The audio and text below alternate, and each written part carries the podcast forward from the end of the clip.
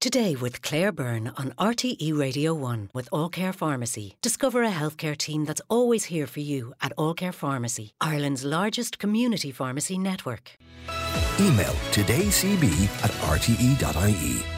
A Cabinet approved a citizens' assembly on drug use on the 14th of February. Government says the assembly will be asked to consider the legislative, policy, and operational changes the state could make to significantly reduce the harmful impacts of illegal drugs on individuals, families, communities, and wider society.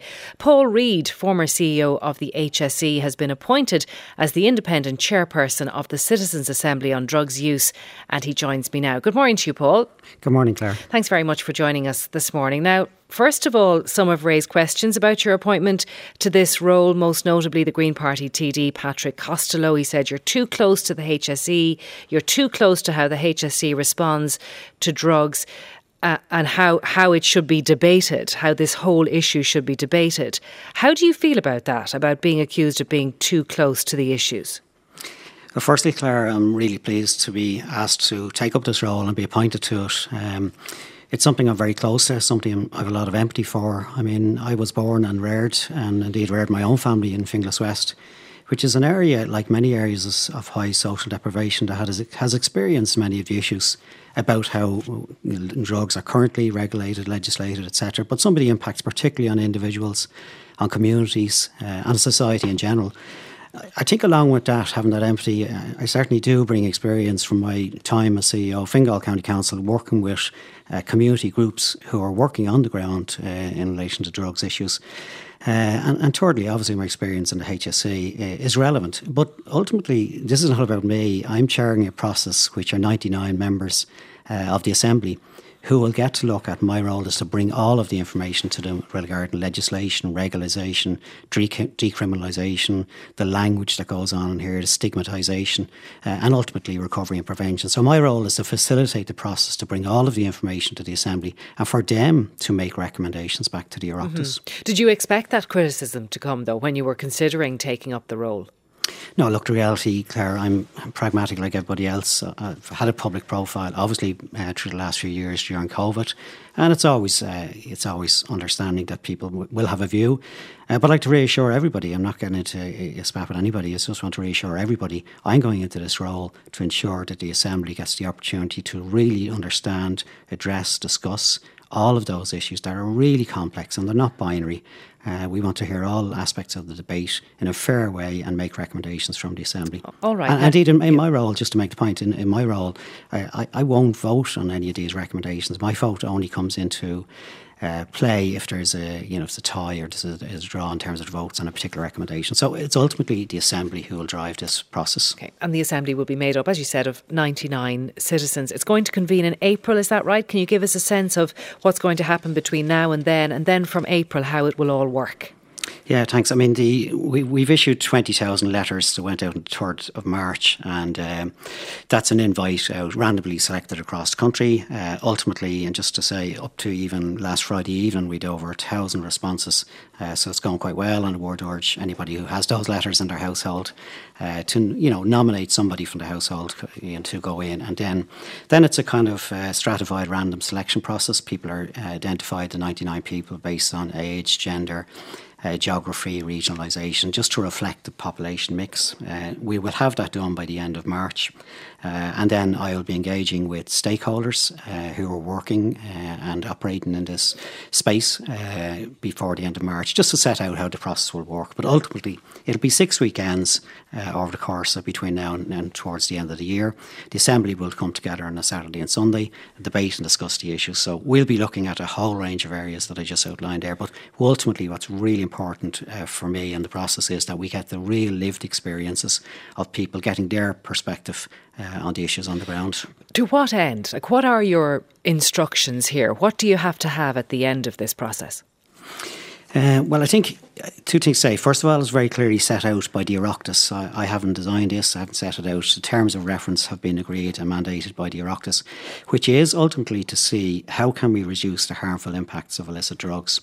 It is open for the Assembly to look at all aspects, including the legislation, the policy, and how services are delivered in this area. You know, the full spectrum will be looked at. You know, obviously, the, kind of context is the 1977 Misuse of Drugs Act will be looked at as well. That kind of sets out some of the um, issues related to drugs and criminalisation, etc. So, our ultimate objective is to make recommendations before the end of this year to the House of the Oireachtas.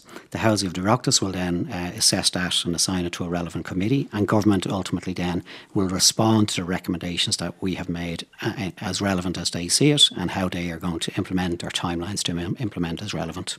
Now, you say as a facilitator that that's not a de- decision making role. You're, you're chairing this citizens' assembly, but you will have important decisions to make because there will be very disparate views and approaches to how drugs should be policed in society. Is it up to you to decide what the 99 citizens hear?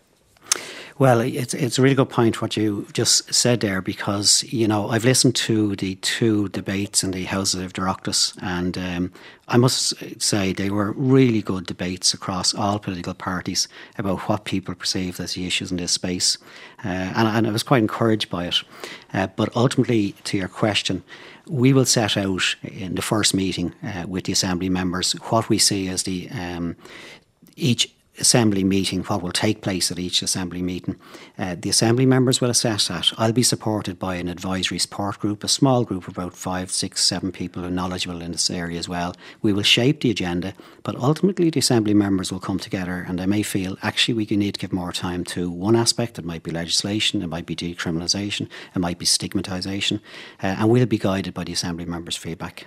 Now, you know, criticisms of, of a, a citizens' assembly processes say this is just the government handing over a really difficult, tricky decision that they don't want to deal with to the public, getting them to adjudicate on it.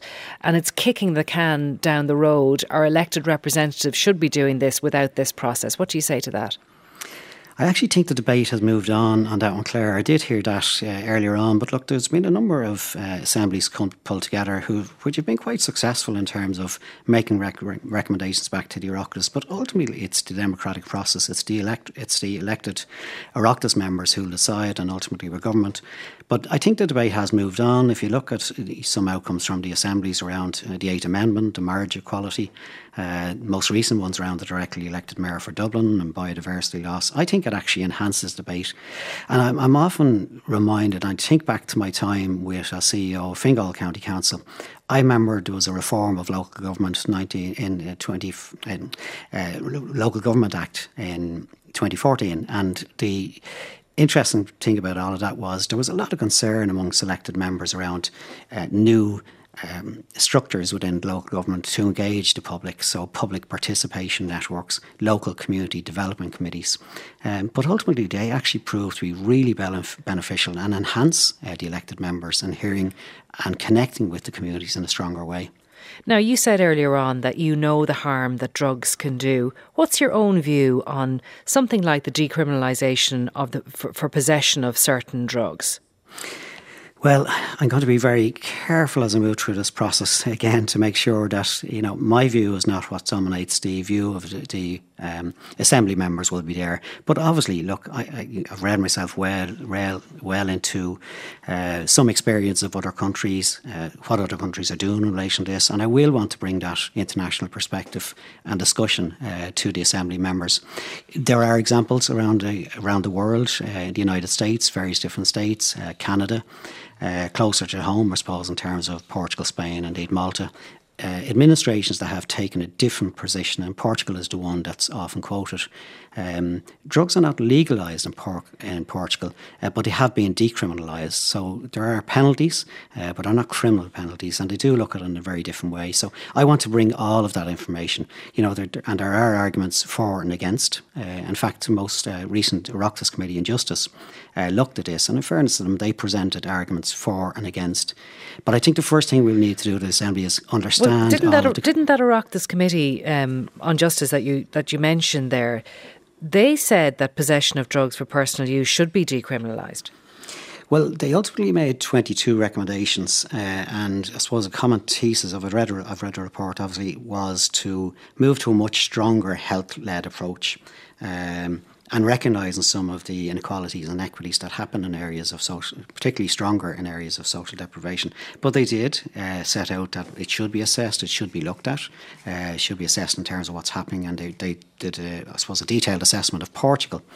Uh, and we will bring all of that information. Uh, and indeed, there will be a process for other stakeholders to make, make submissions into the process. I didn't cover that earlier on, but there will be a process for other stakeholders to make submissions into uh, our deliberations, certainly between the period of April and June.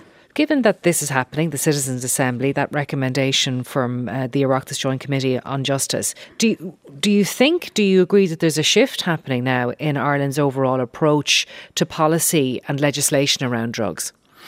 Well, I think, like with everything else, if, if we keep doing everything the way we're doing it, we will still get the same outcomes.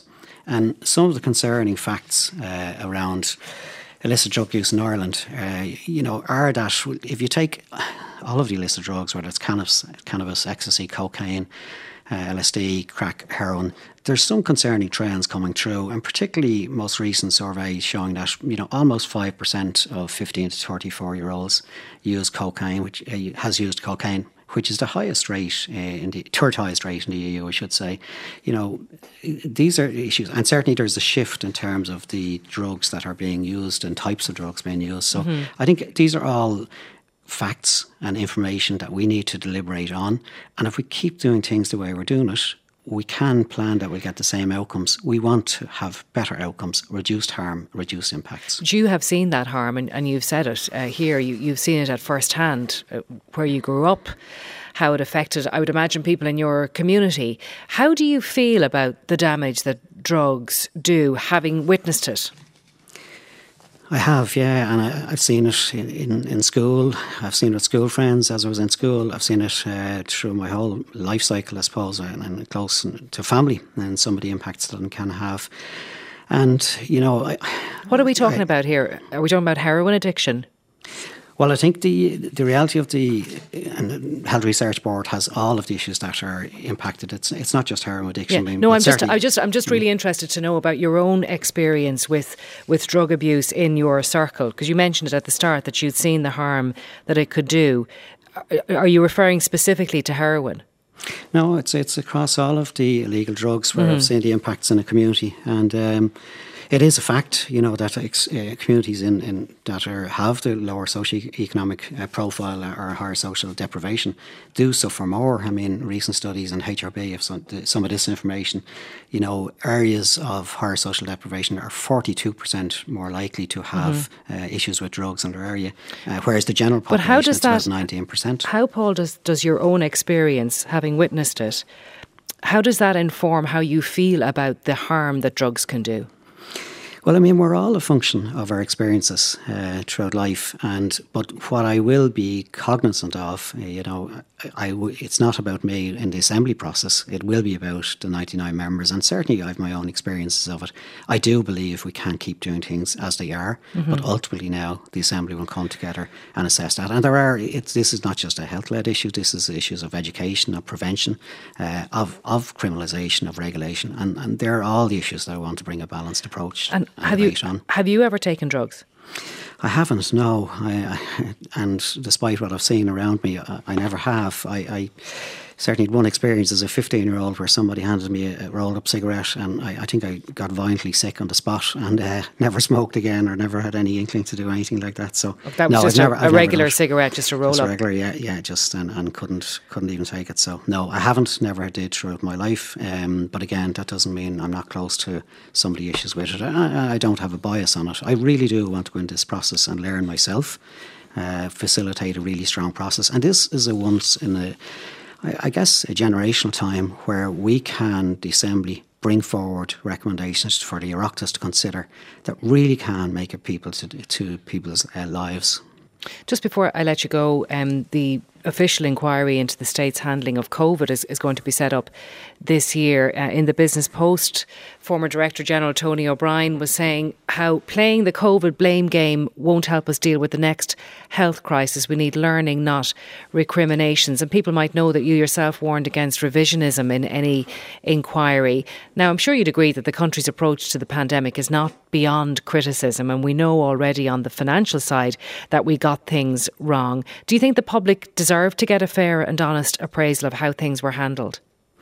Well, firstly, I hugely welcome whatever process uh, is set out uh, for an inquiry or review and evaluation, uh, and I, I, look forward to contributing to that if and when invited, and I'm sure it would be. I, I think there's three important things I would say about this one, Claire.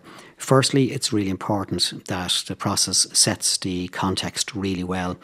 Um, Secondly, that we do assess also what worked really well. And thirdly, uh, that we do assess what didn't work well uh, and, and strengthen it. And I was on the record very clearly to government and publicly saying, you know, the pace that we were operating quite rightly in, two things happened for me. One, the I think we've seen the best of the public service coordinating and responding uh, and gaining the public's trust and confidence. And secondly, what I did say was that when we're working at that pace, inevitably we will get about 70% of our decisions right. And there's about 30% of them we would most likely do differently again or got wrong. And that's important that that all comes okay. out through in the process. And I'll be committed to that. All right, Paul, we leave it there. Paul Reid, Chair of the Citizens Assembly on Drug Use. We'll take a break. Text 51551 today with Claire Byrne on RTE Radio 1.